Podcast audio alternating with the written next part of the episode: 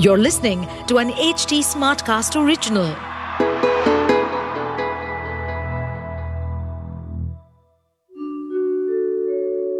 आप सुन रहे हैं विवेकानंद की वाणी सुनिए स्वामी विवेकानंद के अनमोल विचार और जानिए जीवन को एक नए दृष्टिकोण से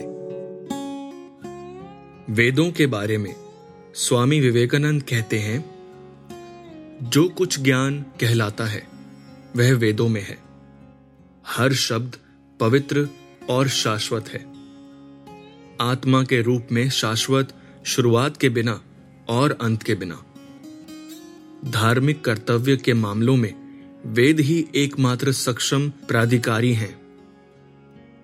वेद सार्वभौमिक धर्म के एकमात्र प्रतिपादक हैं। वेदों में न केवल भक्ति को प्राप्त करने के साधन हैं, बल्कि किसी भी सांसारिक अच्छे या बुरे को प्राप्त करने के विधान भी प्रस्तुत हैं।